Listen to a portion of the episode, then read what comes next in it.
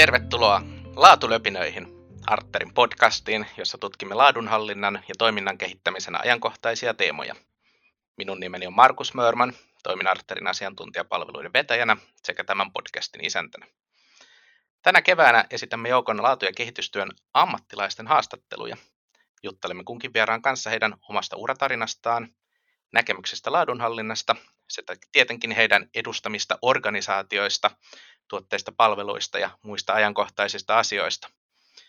Vieraana tässä jaksossa minulla on ilo toivottaa laatulepinöihin mukaan Maiju Niinivirta, Kone Oyjin Head of Quality Digital Services. Tervetuloa mukaan, Maiju. Kiitoksia Markus. Todella mukava päästä mukaan tähän ja heti alkuun pitää tunnustaa, että tämä on mun ensimmäinen podcast, joten mua jännittää ihan hitsi paljon tällä kertaa. Saa nähdä, jäänkö, jäänkö sanattomaksi jossain kohtaa. Että toivon mukaan kuulijat, kuulijat ymmärtävät tällaisen pienen jännityksen tässä. Mutta tosiaan niin mun nimi oli Maiju Niinivirta. Mä oon kotoisin Karkkilasta kakkostien varresta ja IT-uran, niin mä oon aloittanut vuonna 2000. Eli 22 vuotta ITn, ITn parissa tehnyt hommia ja se on, se on hillittömän pitkä aika. Ja ennen, ennen sitä mä oon mennyt työ, niin työelämään varsinaisesti mukaan jo 15 kesäisenä tyttösenä. Menin paikalliseen leipomoon aikoinaan ja sieltä, sieltä aloittanut työhistorian ja, ja sitten kaikki koulutkin käynyt, käynyt työn, työn ohessa, että työ on aina ollut kauhean tärkeä, tärkeä osa mun elämää ja, ja jos nopeasti miettii että, niin ammatillista uraa, niin, niin vuonna 2000, kun päädyin IT-alalle, niin aloitin, aloitin semmoisessa yrityksessä kuin Teknomen, menin sinne softakehittäjäksi, käyttöliittymäsuunnittelua ja muuta, ja, ja mä olin vuosisadan huonoin koodari, niin mut kolmen kuukauden jälkeen ylennettiin sitten testauksen pariin, ja siitä tavallaan mulla on niin kuin ohjelmistojen testaus ja laatuura lähtenyt liikenteeseen, että onneksi olin, olin sen verran kehno, kehno kehittäjä ja koodari, niin pääsin, pääsin parempaan positioon. Mutta tosiaan niin siellä Teknomenilla olin, olin ensimmäiset kolme vuotta ja sitten siirryin konsultto, konsultin elämään ja sitä tehtiin pitkän, pitkän aikaa siinä, että hyvin, hyvin hyvin monissa isoissa suomalaisissa organisaatioissa pääsin, pääsin auttamaan asiakasorganisaatioita ja suurin piirtein kuutisen vuotta sitten päätin konsultin urani ja siirryin Soltekin, Soltekille laatujohtajan pois hommiin. Ja sieltä sitten kaksi vuotta sitten siirryin koneelle digitaalisiin palveluihin. No niin, hienoa, hienoa, että saatiin sut mukaan ja mehän ollaan, ollaan toisemme tunnettu tässä jo jonkin aikaa, että silloin en nyt muista, muista tarkkaa vuotta, mutta tavattiin tässä laatu- ja kehityspäällikkövalmennuksessa, jonka laatukeskus järjesti ja ollaan sitten pidetty silloin tällöin yhteyttä. Tällainen laatupiirit pyörii niin sanotusti. Näinhän se on. Maailma on yllättävän pieni. Ja se, että, että kun sielujen, sielujen sympatia kohtaa ja puhutaan samoista asioista, niin kyllähän ne juttu jatkuu siitä, mihinkä se viimeksi on jäänyt. Et se on, se on helppo, helppo jatkaa siitä, että vaikka nyt on korona-ajat ja muut ollut, mutta ei se haittaa, haittaa sinänsä siinä, että ollaan nähty kuukausi, puoli vuotta, vuosi sitten sama, sama huono läppä jatkuu Kyllä. siitä, mikä se jäi. Se on tämän päivän henki, eli siinä mielessä ei, ei tarvitse tosiaan jännittää ja se on, se on itse asiassa hyvin tyypillistä, niin voin kertoa sulle salaisuuden, että mäkin jännitän edelleen näitä podcast-nauhoituksia, vaikka tämä on nyt jo numero 34, eli ei se, ei se, ehkä se on vähän sama kuin esiintyminen missä tahansa tilanteessa, että pieni jännityshän on ihan hyvästä. No hei, mutta mennään vähän tuohon sun nykyiseen, nykyiseen tonttiin ja organisaatioon, niin teillä koneella on tämmöinen Digital Services, onko se nyt sitten yksikkö vai divisioona vai miksi te kutsutte? Koneellahan meillä missiona on tehdä kaupungeista parempia paikkoja elää. Se on, se on hieno ja hyvä missio. Ja se, että se on tärkeää, että me ymmärretään, miten rakennuksissa ja niiden välillä liikutaan. Ja se, että me ollaan selkeästi alallamme yksi maailman johtavista yrityksistä, ja me valmistetaan hissejä, liukuportaita, automaattiovia, sekä tarjotaan ratkaisuja laitteiden kunnossapitoon ja peruskorjaukseen rakennusten koko elinkaaren ajan. Ja se, että me käytännössä tehdään ihmisten liikkumisesta entistäkin korkeammissa ja älykkäämmissä rakennuksissa turvallista, mukavaa ja luotettavaa. Ja jos mietitään henkilöstömäärää vielä, niin meitä on yli 60 000. Liikevaihto vuonna 2020 oli 9,9 miljardia euroa, eli tämä on iso bisnes. Ja osa tätä on myös sitten digitaaliset palvelut. Ja kone panostaa digitaalisiin palveluihin suuresti ja se on osa, osa koneen, koneen tulevaisuuden strategiaa ja myös tätä päivää. Ja digitaalisten palveluiden tuotekehitysyksikkö, sieltä se vastaus tuli yksikkö, niin digitaalisten palveluiden tuotekehitysyksikkö kehittää koneen digitaalisia palveluita uudisrakennuksiin sekä jo olemassa oleviin rakennuksiin. Ja sitten kun mennään siihen, että no mitä ihmettä te oikein teette, niin uudisrakennuksissa meillä meillä ehkä pääpalveluina on, on ekaksi tämmöinen niin people flow-suunnittelu ja konsultointi, minkä avulla me pystytään tarjoamaan dataan perustuvaa intuitiivista li, li, liikkumisratkaisua asiakkaille, arkkitehdeille ja rakennuttajille. Eli näiden suunnittelu- ja konsultointipalvelujen avulla me voidaan luoda rakennuksia, joissa liikkuminen sujuu saumattomasti, saadaan optimoitua liike, liikevirrat ja myös optimoitua hissien ja muiden määrät, ettei tarvitse laittaa rakennuksiin enempää tai vähempää kuin on tarvetta. Eli käytännössä me mallinnetaan rakennuksen ihmisvirrat, kerätään ja analysoidaan dataa, simuloidaan todellisia ympäristöjä, että me saadaan selville, mikä toimii ja mikä ei. Niin tämä on, tämä on niin kuin sieltä elinkaaren alusta tärkeä palvelu meille, että suunnitellaan rakennukset optimaalisiksi. Ja näitä tosiaan tehdään yhteistyössä arkkitehtien ja rakennuttajien kanssa. Mutta sen lisäksi meillä on iso kasa erilaisia liikkumisen älyratkaisuja, ja niistä ehkä nyt merkittävimpiä, merkittävimpiä meillä on erilaiset kuluhallintajärjestelmät, kohdeohjausjärjestelmät ja tietoviihderatkaisut. Et siihen tietoviihderatkaisuihin liittyy, liittyy erilaiset infotainmentit, eli näissä hisseihin sinne saadaan tel- telkkarin kaltaisia info, infoskriinejä, missä voidaan an, laittaa, laittaa asukkaille tai palveluiden käyttäjille erilaisia infoviestejä ja muita vastaavia sitten meillä on etähallintaratkaisuja, joiden avulla pystytään tarkastelemaan reaaliaikaisesti useissa eri paikoissa sijaitsevien hissien liukuportaiden toimintaa yhden käyttöliittymän kautta. Se on erittäin hyödyllinen ratkaisu ähm, rakennusten ylläpidon kannalta. Ja sitten myös terveys- ja hyvinvointiratkaisuja meillä on paljon. Että pystytään varmistamaan erityisesti nyt covid-aikana, että pystytään niin kuin turvallisesti, turvallisesti käyttämään vaikka liukuportaita ja muita, että ne sanitoidaan siinä välissä, että ihmiset uskaltaa koskea niihin. Se on, on niin kuin tärkeä, ja, tärkeä ja hyvin ajankohtainen asia tällä hetkellä. Olemassa oleviin rakennuksiin asiakkaat pystyvät meidän avulla tekemään päivityksiä digitaalisuutta hyödyntäen. Eli meidän hienot tietoyhteyksien, tietoyhteyksiin varustetut hissit tuo täysin uudenlaisia mahdollisuuksia. Ja näistä keihäänkärkituotteena meillä on Kone 24 Connected Services-palvelut, ja mitä käytetään, missä käytetään laitetietoja ennakoivan kunnossapidon apuna. Ja tämä älykäs ja ennakoiva kunnossapito on juuri sitä, miltä se kuulostaakin. Se on palvelu, jossa hyödynnetään tekoälypohjaista analytiikkaa, mahdollistaen laitehäiriöiden tunnistaminen ennen kuin ne, ne aiheuttavat isompia ongelmia.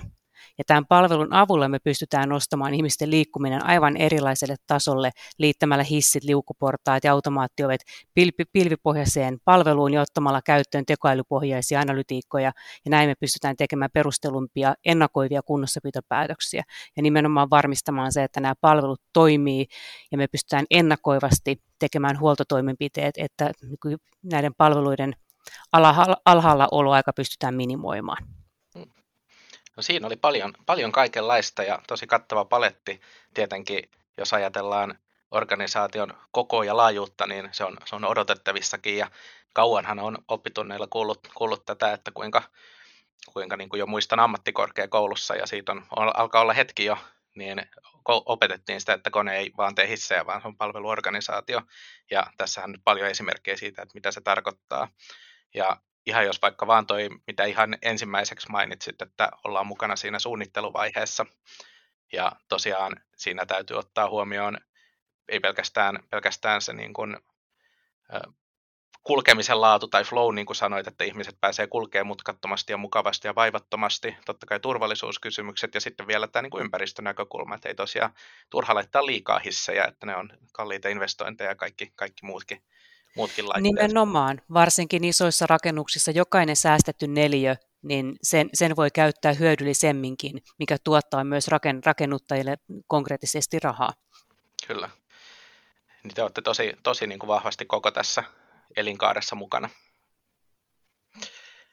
No, miten sitten, jos mennään tuohon laadun, laadunhallintaan teidän tontilla, ja se on sitten, sitten tota, erityisesti sinun pöydälläsi, niin miten, miten se näkyy arjessa? Joo, nyt päästään Majun lempiaiheeseen, niin kantava ajatus meillä on kai aina ollut se, että laatu rakennetaan sisään kaikkeen, mitä me tehdään. Siitä se pitää lähteä, että mulla on ollut sellainen slogan, mitä mä oon pitkään, pitkään käyttänyt, että laatu ei ole laastari. Hmm, hyvä. Että se, että se ei voi olla semmoinen, että me tehdään asioita ja sitten lopussa vähän laitetaan, laitetaan, niin kuin, laitetaan pinnalle, pinnalle laadukkaita partikkeleita, vaan se, että se täytyy olla koko elinkaaressa mukana aivan ajatuksesta niin kuin elinkaaren loppuun saakka. Ja käytännössä, mitenkä, mitenkä siihen pyritään, niin ne kulmakivet laadussa on hyvin perinteiset sinänsä, että meillä on ennakoivat laadun varmistamisen toimet, eli quality assurance, eli panostetaan siihen pohdintaan vahvasti, että miten me ennakoivasti yritetään ja varmistetaan se, että asiat menee, menee kerrasta oikein. Eli kaikki ne temput, mitä voidaan etukenossa tehdä, että asiat tapahtuu oikein. Hyvät vaatimukset, hyvät katselmoinnit, mietitään ne asiakastarinat, asiakkaan käyttötapaukset, erikoispoikkeustilanteet, kaikki mahdollinen. Onko meillä kaikki enablerit kunnossa, jotta tämä asia, mitä me tehdään, menee kerrasta kunnolla maaliin sitä ei, sitä ei voi koskaan liikaa, liikaa korostaa, että, että ennakointi on aina halvempaa kuin jälkien korjaaminen. Mutta sen lisäksi, että on, on ennakoivat laadun varmistamisen toimet, niin sitten tarvitaan erittäin vahvat laatua kontrolloivat ja tarkistavat asiat. Ja siellä testauksen roolia ei voida koskaan aliarvioida. Että testausta tehdään kehittäjien toimesta. Meillä on hillittömän hillittömän niin vahvat integrointitestaukset ja omat, omat testausorganisaatiot talossa. Ja sitten myös totta kai, kun asioita viedään asiakkaalle, niin tehdään pilottitestejä ja muita vastaavia.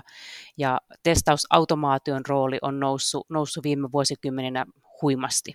Eli kaikki, mikä vain voidaan, automatisoidaan. Ja kun ohjelmistokoodia tehdään, niin, niin sitten automaattisesti myös sitten huomioidaan, huomioidaan yksikkötestaukset ja muut siinä. Mm-hmm.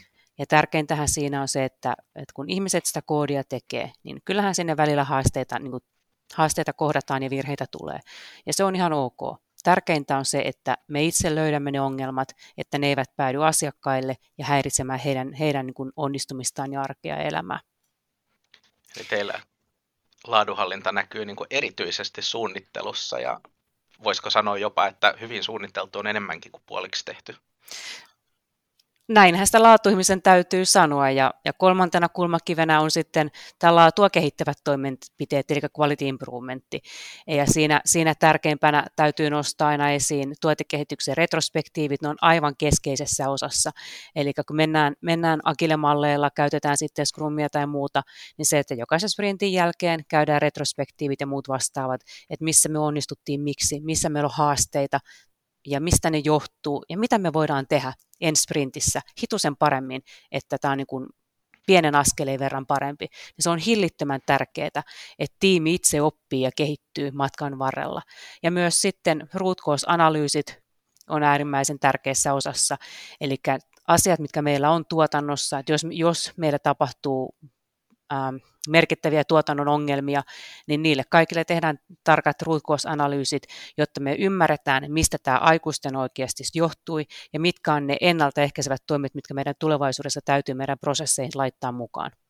Niin se, on, se, on, se on aika hyvä kolminaisuus, että yritetään, ennakko, yritetään ennakoida kaikki ongelmat, ongelmat etukenossa ja sitten on vahva, vahva kontrolli siinä välissä ja sitten suljetaan tämä ympyrä sillä, että että opitaan, opitaan koko aika matkan varrella. Kuten sä tunnet, tunnet mut ja tiedät, että mä oon tämmöisen hallinnollisen laadun tyyppi ensisijaisesti, mutta viimeiset neljä vuotta toki itsekin nyt sit ohjelmistoyrityksessä, niin myös tämä QA-puoli on tullut, tullut jonkun verran tutuksi ohjelmistokehityksen laadunhallinta kanssa, niin ihan mielenkiinnosta, niin teillä on Scrumi, Scrumi käytössä, niin teettekö te niin kuin puhdasta Scrumia alkuperäisen manifeston mukaisesti vai soveltaen?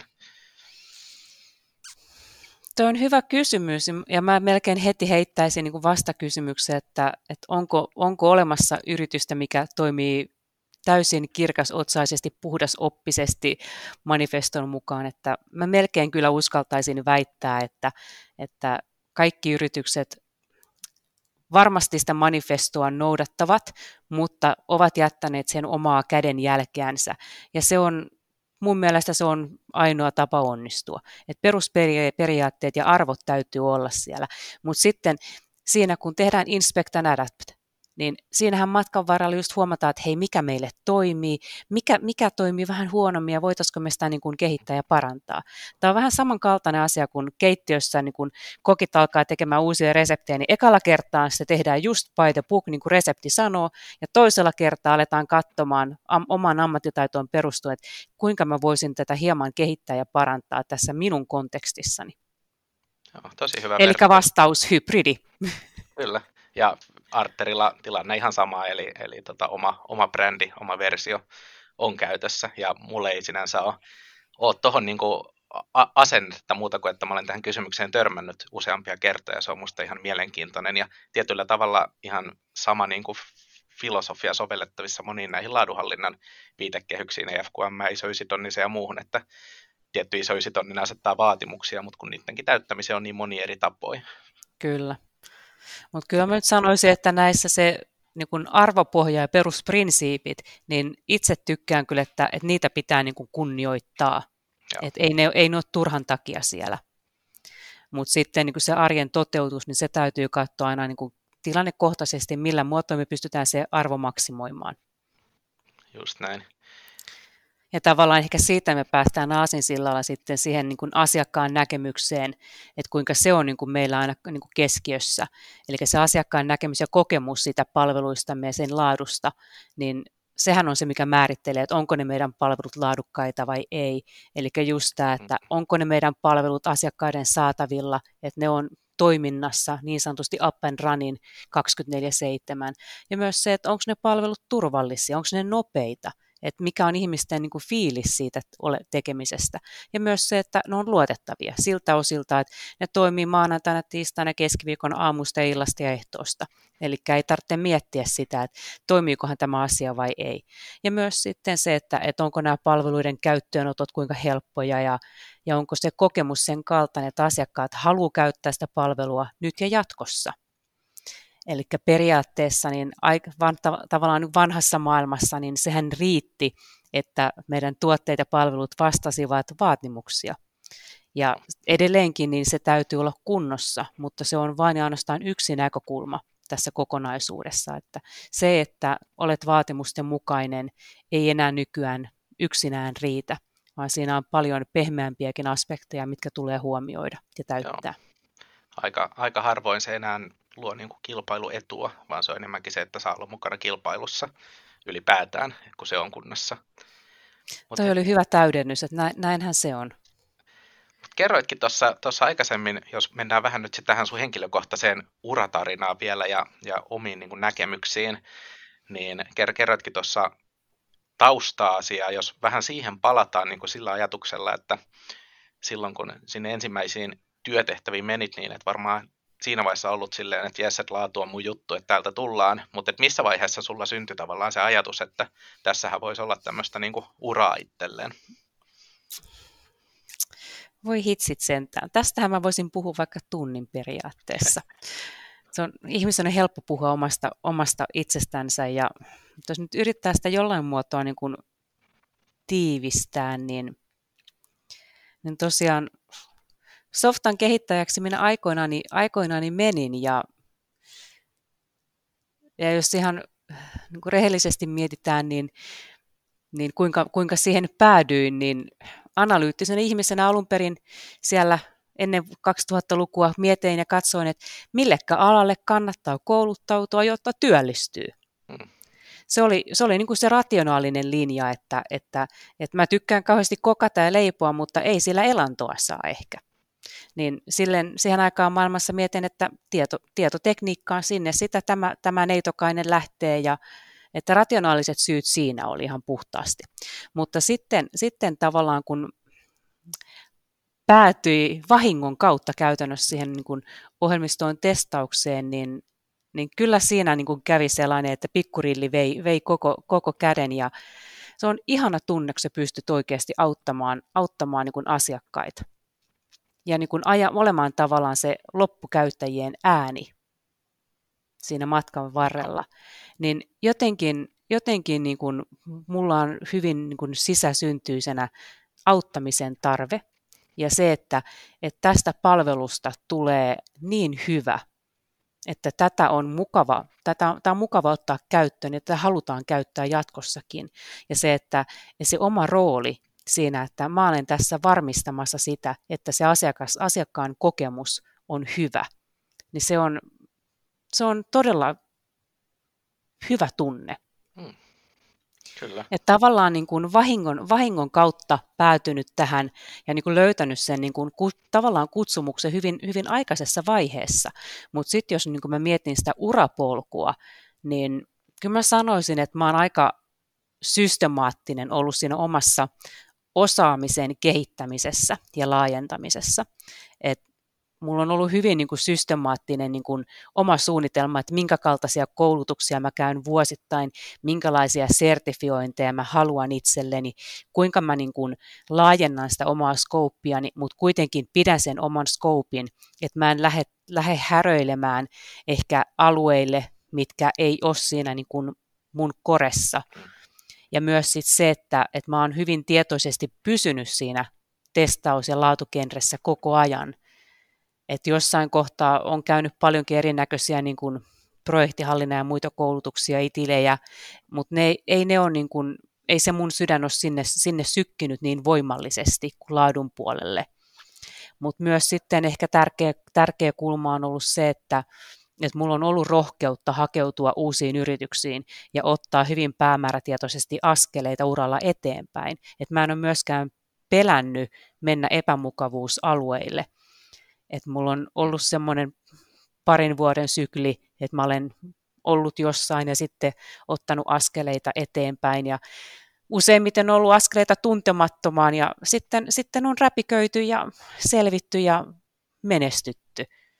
Se on ollut ihan, ihan hauskaa ja sitten tavallaan sivussa niin mä oon ollut myös niin työsuojeluvaltuutettuna ja henkilöstön edustajana erilaisissa erilaisissa kuvioissa, niin se henkilöstönäkökulma ja niin työsuojelullinen näkökulma, niin se on tullut vähän niin kaupan päälle tässä sivussa, että, että mulla on hyvin, hyvin semmoinen pehmeä, pehmeä piste ihmisiä kohtaan.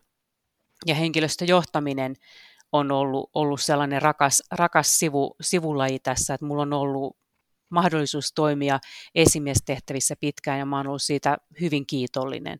Et se, on, se on ollut myös sellainen ehkä kutsumusammatti, mihinkä mä oon nimenomaan ajan kanssa kehittynyt ja kypsynyt. Että ensimmäisiä kertoja, kun olin esimiehenä, niin, niin enhän minä tietänyt, mitä minä tein.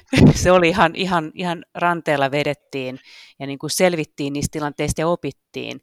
Mutta en Joo. ole ihan varma, että tekisinkö mä mun takana asiaa eri tavalla, että mä olen, mä olen oppinut matkan varrella äärimmäisen paljon.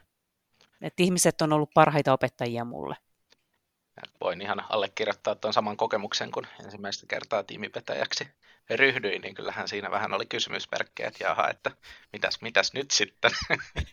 Mutta hei, nyt mä, nyt mä otan pienen tämmöisen sivupolun ihan sen takia, että mä tykkään aina nostaa tämmöisiä tietynlaisia yksinkertaistuksia, mihin tota LinkedInissä törmää ja ottaa niitä tämmöiseen niin kriittiseen tarkasteluun. Ja siellä on nyt ollut, ollut tällaista, tällaista keskustelua siitä, että tämä epämukavuusalue on huono juttu ja verrataan siihen, että otetaan kala pois vedestä, jolloin se kuolee, kun se ei saa, ei saa happea sitten. Niin mun mielestä se on vähän rankka niin kun ajatus, että miten sä näet sen, että onko tämä niin epämukavuusalue, että et milloin siinä ollaan sitten liian syvällä tai pitkällä, onko siinä semmoinen tietty, tietty raja jossain? lyhyesti vastattuna kyllä, mutta se, että ihmiset on erilaisia. On, on ihmisiä, ketkä ehkä tarvitsee sitä stabiiliutta työssään. Et se on he, heille tavallaan ihmisenä oikea valinta, että on niin kuin stabiili työ, jos niin kuin elämässä on kaikkia, kaikkia muita asioita, mitkä niin kuin kuormittaa ehkä enemmän. Ja, ja niin kuin itselle ehkä on ollut hyvin niin kuin tietoinen valinta se, että mä oon ollut nälkäinen. Mm. Mä oon halunnut nähdä ja mä oon halunnut kokea. Et se on ollut mulla hyvin niin kuin tietosta.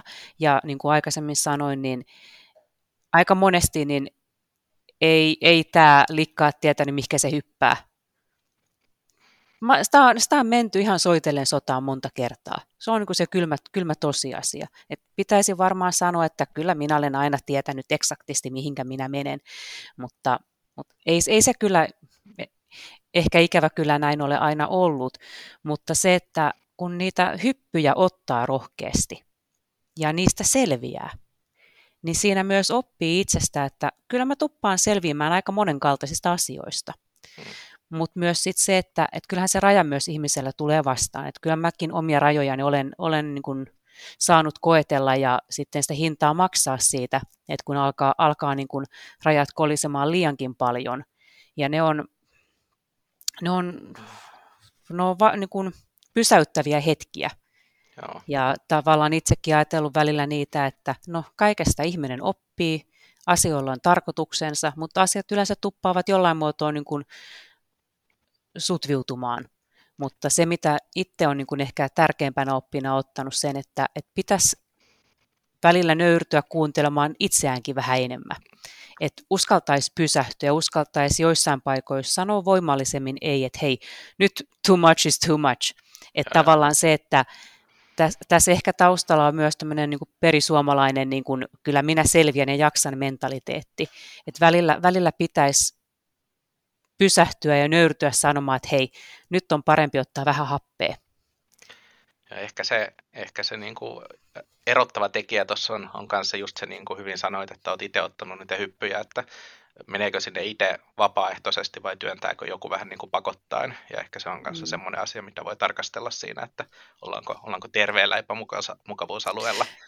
Joo, johan näissäkin, että kyllähän esimiehet välillä hyvinkin tietoisesti ihmisiä hellästi työntävät epämukavuusalueelle. Ja siinä mun mielestä ollaan sitten siinä, että onko esimiehellä niin kuin itsellä silmää siihen tilanteeseen, että osaako hän lukea sitä henkilöä, että hyvin monesti on, on myös sitä, että, että tiimiläiset tarvitsee hieman sitä, että hellästi ohjataan oikeaan suuntaan ja rohkaistaan, että hei, kyllä tämä menee ihan ok, mutta se on kanssa, että se vaatii silmää. Ja mä uskaltaisin väittää, että se vaatii myös elämän kokemusta, että osaa lukea tilanteita, osaa lukea ihmisiä, mutta myös sitten ottaa askeleet taaksepäin, että jos näyttää, että hei, nyt ei tule menemään hyvin, niin sitten täytyy myös olla niin kuin, niin kuin ymmärtää se tilanne, että hei, me kokeiltiin, me opittiin, ja nyt tehdään, tehdään toisen kaltainen liike.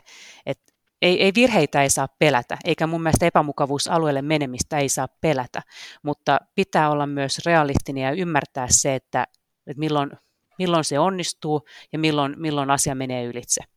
Hyvin sanottu. Ja kokeilu, kokeilu lienee tuossa se avainsana, eli uskalletaan kokeilla, mutta sitten ollaan valmiita myös ottaa askelia taaksepäin. Ja nyt, nyt mä katkaisen tämän pienen sivupolun tässä, tässä tämän johtamisen maailmaan ja palataan tuonne laadun ja kehitystyön pariin. Ja kerroitkin tuossa aikaisemmin, että siinä niin kuin palkitseva on erityisesti se, että saa olla se asiakkain tai loppukäyttäjän ääni ja varmistaa, että saadaan mahdollisimman hyvä kokemus tai tuote tai palvelu toimitettua, niin mikä sitten on semmoista laatu- ja kehitystyössä, mikä ei aiheuta ilon tunteita tai jopa innosta, ei, ei ehkä innosta niin paljon? Hyvä kysymys. Että, että siis se nyt on ihan selkeää, että, että palkitsevinta on se hetki, kun sä pystyt vaikuttamaan jonkun ajatteluun ja sitä kautta niin kuin toimintaan. Niin siinä tietää, että hei, mä tein asioita oikein, mutta sitten, että mikä ei innosta, niin ne ei mulla nyt ainakaan kauhean pitkään listautu kyllä tässä mieleen, että, että, että ehkä, ehkä nyt mä, jos nyt jotain on niin sanotusti pakko nostaa esille, niin, niin mä kerron salaisuuden, että mä en ole kauhean innokas Minitapin käyttäjä, että tämmöinen tilasto, tilastoanalyysit ja muut vastaavat, niin niissä, niissä mä en ole kauhean hyvä ja en ihan suoraan sanottuna kauheasti osaa niitä tehdä itse kunnolla. Et, et onneksi mulla on tiimissä ihmisiä, ketkä on aivan erittäin hyviä tässä, mutta se nyt on ehkä asia, mistä en kyllä todellakaan innostu. se on kyllä oma, oma maailmansa, että itsekin vähän harjoitellut tota jossain vaiheessa uraa, niin se on kyllä semmoinen. Ja sitten sit onko sille käyttöä. että tietenkin no teillä, teillä on omat ammattilaiset siihen, että jos ajatellaan vähän pienempää organisaatio, niin monet asiathan menisivät oikeasti Excelillä, että ei siihen sitä Minitabia välttämättä tarvitsisi. Mutta... No joo, Excelin mä pyöritän ihan hyvin, mutta Minitabissa Jaha. niin ehkä, ehkä siinä pitäisi olla hieman enemmän kärsivällisyyttä, että mua on siunattu oravan kärsivällisyydellä ja sillä, että mä en tykkää lukea käyttöohjeita, niin toi Minitappi ei niin kuin siinä, siinä ihan taivu. Ja, ja toki se on tärkeää sinänsä, että kun tehdään Six Sigma-projekteja, niin siinä Minitapista on hyötyä ja se täytyy käyttää. Hmm.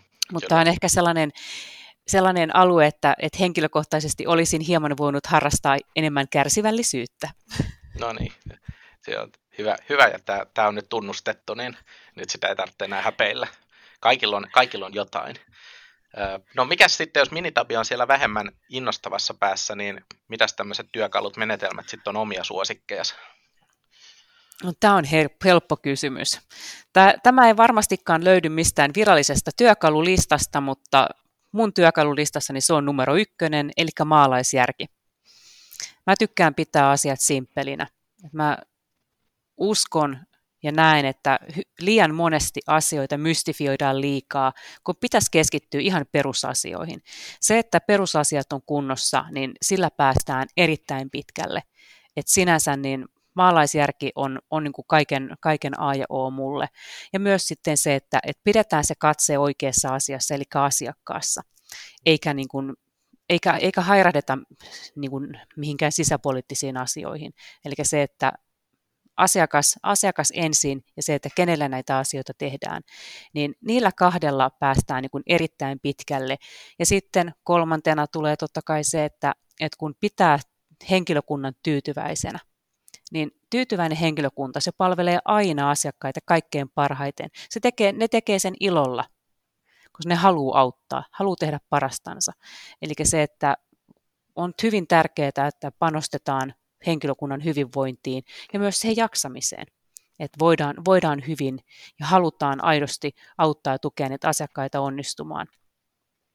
Ja sitten ehkä viimeisenä, niin viimeisenä niin EFKM-maailmasta laina, lainattuna lauseena, ei kliseenä, vaan oikeasti niin kuin mun mielestä totuutena se, että hyvä toiminta, se johtaa enemmän tai myöhemmin hyviin tuloksiin. Ja se vaatii sitä malttia ja aikajännettä. Että se, että muutokset vie aikaa ja niitä pikavoittoja ei välttämättä saada, saada viikossa eikä kvartaalissa, mutta pitää uskoa ja luottaa siihen prosessiin siltä osilta, että kun niitä perusenaplereita laitetaan kuntoon, että me saadaan se perustoiminta rullaamaan hyvin asiakaskeskeisesti, poistettua kaikki hukat sieltä ja varmistamaan, että henkilökunnalla on työntekemisen edellytykset kunnossa, niin kyllä ne hyvät tulokset tulee perässä. Mm. Allekirjoitan tuon ihan täysin, että se kärsivällisyys on malttia tässä, tässä mm. tekemisessä. Uh, Tuossa tota, maalaisjärjessä, niin se on, se on, mä on ihan samaa mieltä, mieltä siinä, että useinhan, ja varsinkin taas, mä nyt, mä nyt viittaan taas tähän LinkedIniin, kun siellä, sieltä saa jonkunlaista ajatusta siitä, mitä asioista keskustellaan, niin kyllä niin kuin esimerkiksi strategia on semmoinen, että usein on kaikenlaisia näkemyksiä siinä, että mitä se tarkoittaa ja mitä se ei tarkoita, ja sitten julistetaan, kuinka muut on väärässä ja oma määritelmä on oikea, ja käydään semmoista teoreettista keskustelua siitä, että mikä se strategia nyt esimerkiksi on, niin kyllä, kyllä mä yhdyn, yhdyn sun sanoihin tuossa siinä, että semmoinen turha mystifioiminen, että tehdään siitä jotain kauhean niin korkeat tiedettä ja vaikeasti ymmärrettävää, niin ei se hirveästi palvele, vaan se vaan vaikeuttaa sen asian hyödyntämistä arjessa. Kyllä se on, se on justiinsa näin ja, ja sitten kun asia on liian mystifioitu, liian, liian hienoa ja kryptistä, niin ainakin itsellä aina välillä tulee sellainen tunne, että, että nyt, nyt, nyt en vaan ymmärrä, että on sellainen tavallaan tyhmä olo itsellään.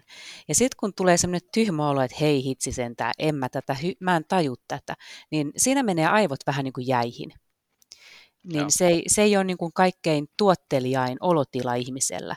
Ja myös se, että ei siitä kukaan hyödy, että ihmisillä on sellainen tunne, että, että mä en ymmärrä, että olenko mä tässä nyt vähän tyhmä.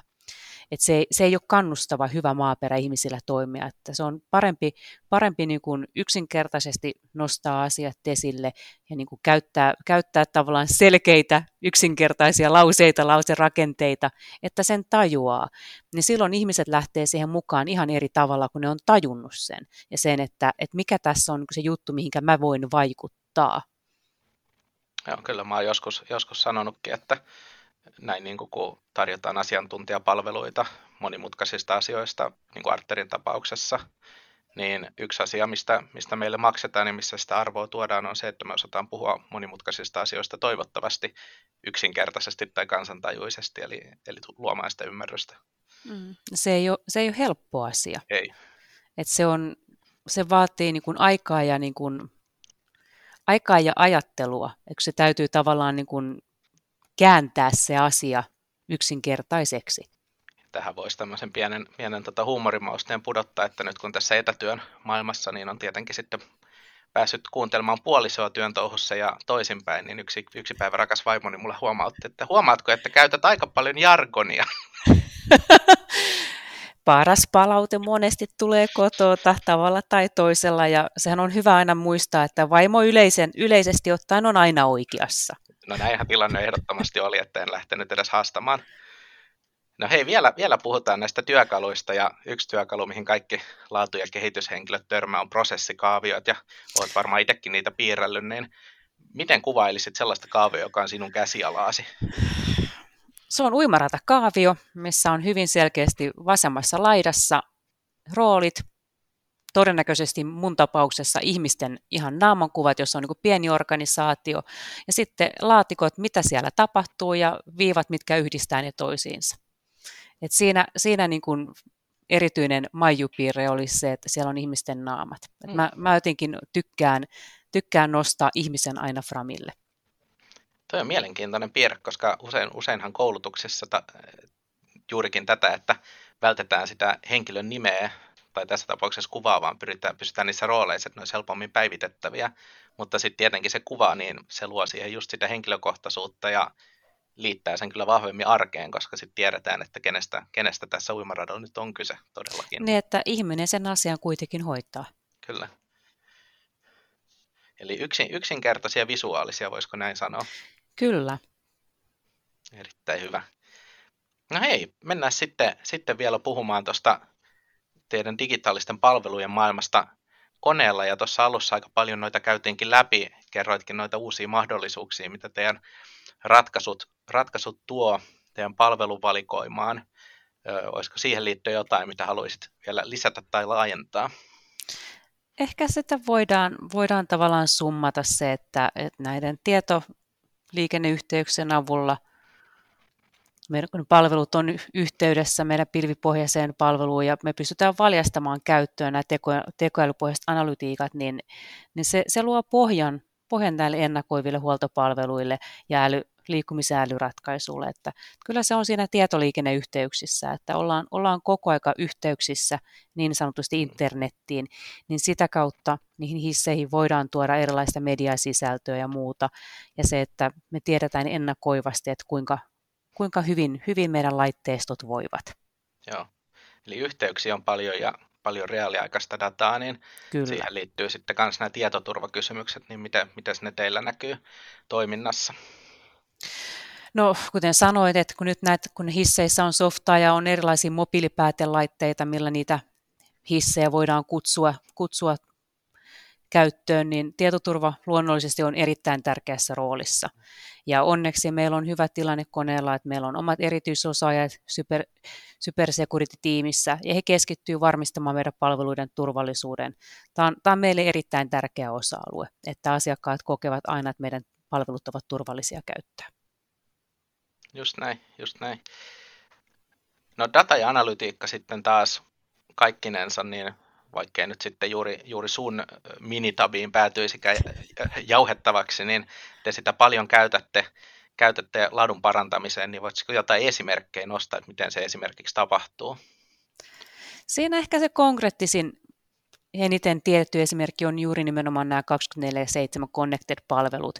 Ja siellä otetaan nyt esimerkiksi vaikka vikojen ennakoiva tunnistus.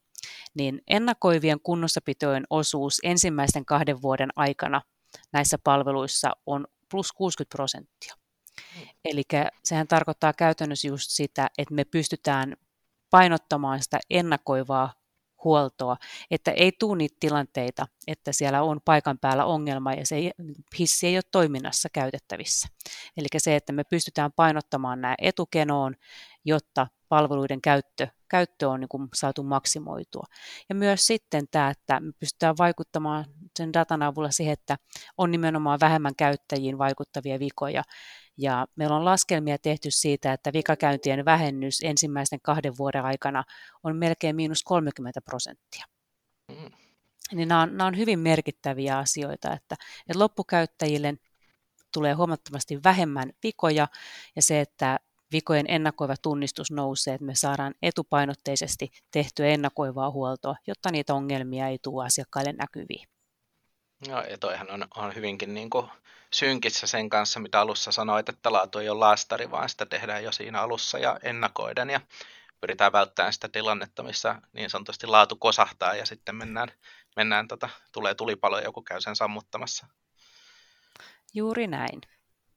Eli nämä toimenpiteet varmaan näkyy, näkyy kyllä laatukustannuksissa sitten, että ei, ei tota, et luonnollisesti niin kuin, että vähemmän laatukustannuksia sitten tämän, tämän ennakoivan tekemisen seurauksena. Ja tärkeinhän näissä on laatukustannuksissa se, että, että pyritään siihen, että, että enemmän rahaa menisi näihin ennakoiviin toimiin kuin sitten itse varsinaisten ongelmien korjaamiseen. Että, että monesti, monesti näkee organisaatioita, missä laatukustannukset on painottunut sille, että se raha menee siihen ongelmien korjaamiseen, kun se, että se olisi hyvä saada käännettyä tavallaan se kustannuspyramidi niin toistepäin, että me mm. pystytään niin kuin panostamaan ennaltaehkäiseviin toimiin, jotta meidän ei tarvitsisi kauhean paljon sitten laittaa niihin kenttä, kenttähaasteihin siinä enää. No jos me otetaan tämmöinen yksi filosofinen pohdinta tähän vielä väliin, niin jos ajatellaan näitä laatukustannuksia niin me voidaan varmaan todeta näin alkuun, että niitä aina on, eikö niin? Täysin Kyllähän niitä, niitä on, poistaa. ja se, että niin kuin alussa sanoin, niin tavallaan laadun kulmakivet, että on ennaltaehkäisevät quality assurancet, sitten on kontrollitoimet, quality control, ja jatkuvat kehittämisen toimet, quality improvementit, niin kyllähän niihin kaikkiin menee aikaa ja rahaa. Kyllä. Ja sitä varten meillä niin kuin painopiste on siinä quality assurancessa, että sit, siihen painostetaan paljon. Joo ja kuitenkin laatukustannukset yhtä lailla kuin kaikki muutkin kustannukset, niin on yksi, yksi joukko kustannuksia, mitä tietenkin liiketoiminnallisesti sitten katsotaan ja mietitään, että olisiko tässä fikkasen höylättävää ja muuta, ja me voidaan nyt puhua yleisesti, yleisesti niin kuin näin filosofisella tasolla, niin miten sun mielestä tietää tavallaan, tai voiko sitä tietää, että et nyt ne on niin kuin hyvällä tasolla, että ne on, niitä on, se on hyväksytty, niitä saakin olla, mutta että niitä ei ole liikaa ja ne jakautuu ehkä, jos ajatellaan vielä tämä ennakoiva, reagoiva puoli, että ne ei vielä jakautuu niiden välille sopivasti, niin pystyykö semmoisen tilanteen tunnistamaan, että nyt on hyvät laatukustannukset tässä hetkessä ja ajassa? Mä vastaan vähän epäsuorasti, mutta kyllä mä lähestyisin tota asiaa siitä kulmasta, että, että jos meillä loppukäyttäjät on tyytyväisiä ja siihen yhdistetään henkilökunnan työntekijöiden tyytyväisyys, niin silloin ollaan aika tavalla totuuden ääressä. Eli silloin me ollaan tehty asioita oikein, jotta loppukäyttäjille ei tule näkyviä ongelmia, mutta myös se, että meillä on perusenablerit ollut hyvässä mallissa. Että meillä on ollut kehittäjillä mieli, niin kuin hyvä tehdä töitä, että on ollut vaatimukset hyvässä mallissa, on ollut hyvät kehitystyökalut, on hyvät testausautomaatiot ja muut, niin ne on niin kuin,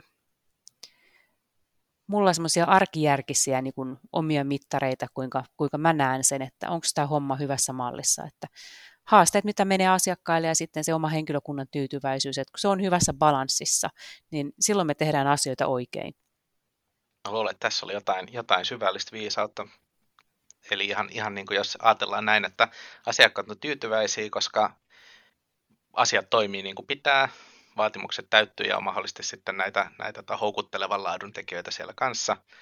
Ja sitten toisaalta henkilöstö on tyytyväinen, koska työ on ennakoitavaa eikä vaan tulipalojen perässä juoksemista, tai tulipaloja on sopivassa määrin ainakin sitten. Niin, niin siitä voisi syntyä sellainen tilanne. Joo, tuossa on, tossa on kyllä niin kuin syvää totuutta. Niin sä osasit hyvin, hyvin sanoittaa sen niin kuin kauniimmaksi lauseeksi. no kato, näet jotain tätä iteroivaa työtä nyt. No, no hei, tuossa me oikeastaan puhuttiinkin tästä, tästä nyt sitten tästä seuraavasta kysymyksestä jo, että et, et miten tämä laatutyö näkyy teille asia, asiakkaille ja sitten tietenkin näille, näille palvelujen tai ratkaisujen loppukäyttäjille, niin olisiko jotain sellaista näkökulmaa tähän vielä, mitä haluaisit lisätä? Ei, kyllä se aika tavalla tuossa on, että, että tarkoitushan on, on se, että, että meillä palvelut ovat aina, aina niin sanotusti up and running, ja se, että jos nyt ongelmia sattuu syntymään, niin sitten me pystytään luotettavasti korjaamaan ne nopeasti, että saadaan minimoitua asiakkaille koituvat, koituvat haasteet. Niin se on, se on niin kuin aina tärkeintä. Ja myös sitten ehkä se, että, että opitaan niistä, että, että se, on niin kuin, se on ymmärrettävää, että, että ongelmia välillä tulee. Se on, se on elämää, mutta se, että sama ongelma ei saisi tulla kahta kertaa. Eli siinä, siinä välissä pitää tehdä tehdä hyvät root cause-analyysit ja muut, ymmärtää se, että mistä tämä johtuu ja minkälaisia preventative actioneita meidän täytyy ottaa, jotta me opitaan siitä. Joo, sehän vasta, vasta harmittaa, jos sama juttu on aina rikki tai ei toimi, niin se nopeasti ruokkii tyytymättömyyttä, oli se sitten käytännössä mikä, mikä tahansa, tahansa tätä palvelu tai tuote. No hei, me ruvetaan tulemaan tämän, tämän podcastin loppuun nyt ja on aika, aika summata ja kiteyttää, niin tässä tämä viimeinen, viimeinen haastava kysymys on sitten tämä, että jos Maiju, sinun pitäisi kiteyttää nyt kokemuksesi laatu- ja kehitystyöstä yhteen neuvoon, niin minkä valitsisit ja kuulijoille jaettavaksi? Tämä on hyvin lyhyt, lyhyt lause. Keskity asiakkaaseen ja olennaiseen ja auta omia asiantuntijoitasi onnistumaan. No, nyt, se, nyt, nyt se tuli vielä paremmassa muodossa kuin se oli äsken, eli, eli juurikin näin asiakkaat ja henkilöstö, ja kun he on tyytyväisiä, niin todennäköisesti kuten EFK-malli niin viisaasti meille opettaa, niin hyvä toiminta johtaa hyvin tuloksiin, eikö niin? Juuri näin, ja iteratiivisesti mäkin alan hiljalleen päästä vauhtiin tässä lauserakenteiden muodostamisessa. Siinä on meidän tämän päivän oppi. Ja kiitos Maiju tosi paljon sun ajasta ja oli ilo jutella sun kanssa. Kiitoksia Markus, että pääsin, pääsin tähän mukaan. Oli ilo, ilo tulla linjoille. Ja kiitos teille kuulijoille ajastanne laatulempinöiden parissa ja muistakaa vierailla koneen verkkosivuilla, jos ette jostain syystä organisaatiota tunne, niin siellä voi tutustua. Ja sitten Arterin verkkosivuilla arter.fi ja siellä on meidän webinaareja, blogia ja muuta materiaalia veloituksetta tarjolla. Ja Laatulepinät podcasti palaa taas seuraavan haastattelun merkeissä noin kuukauden kuluttua ja pitäkäähän siihen asti laatu korkealla.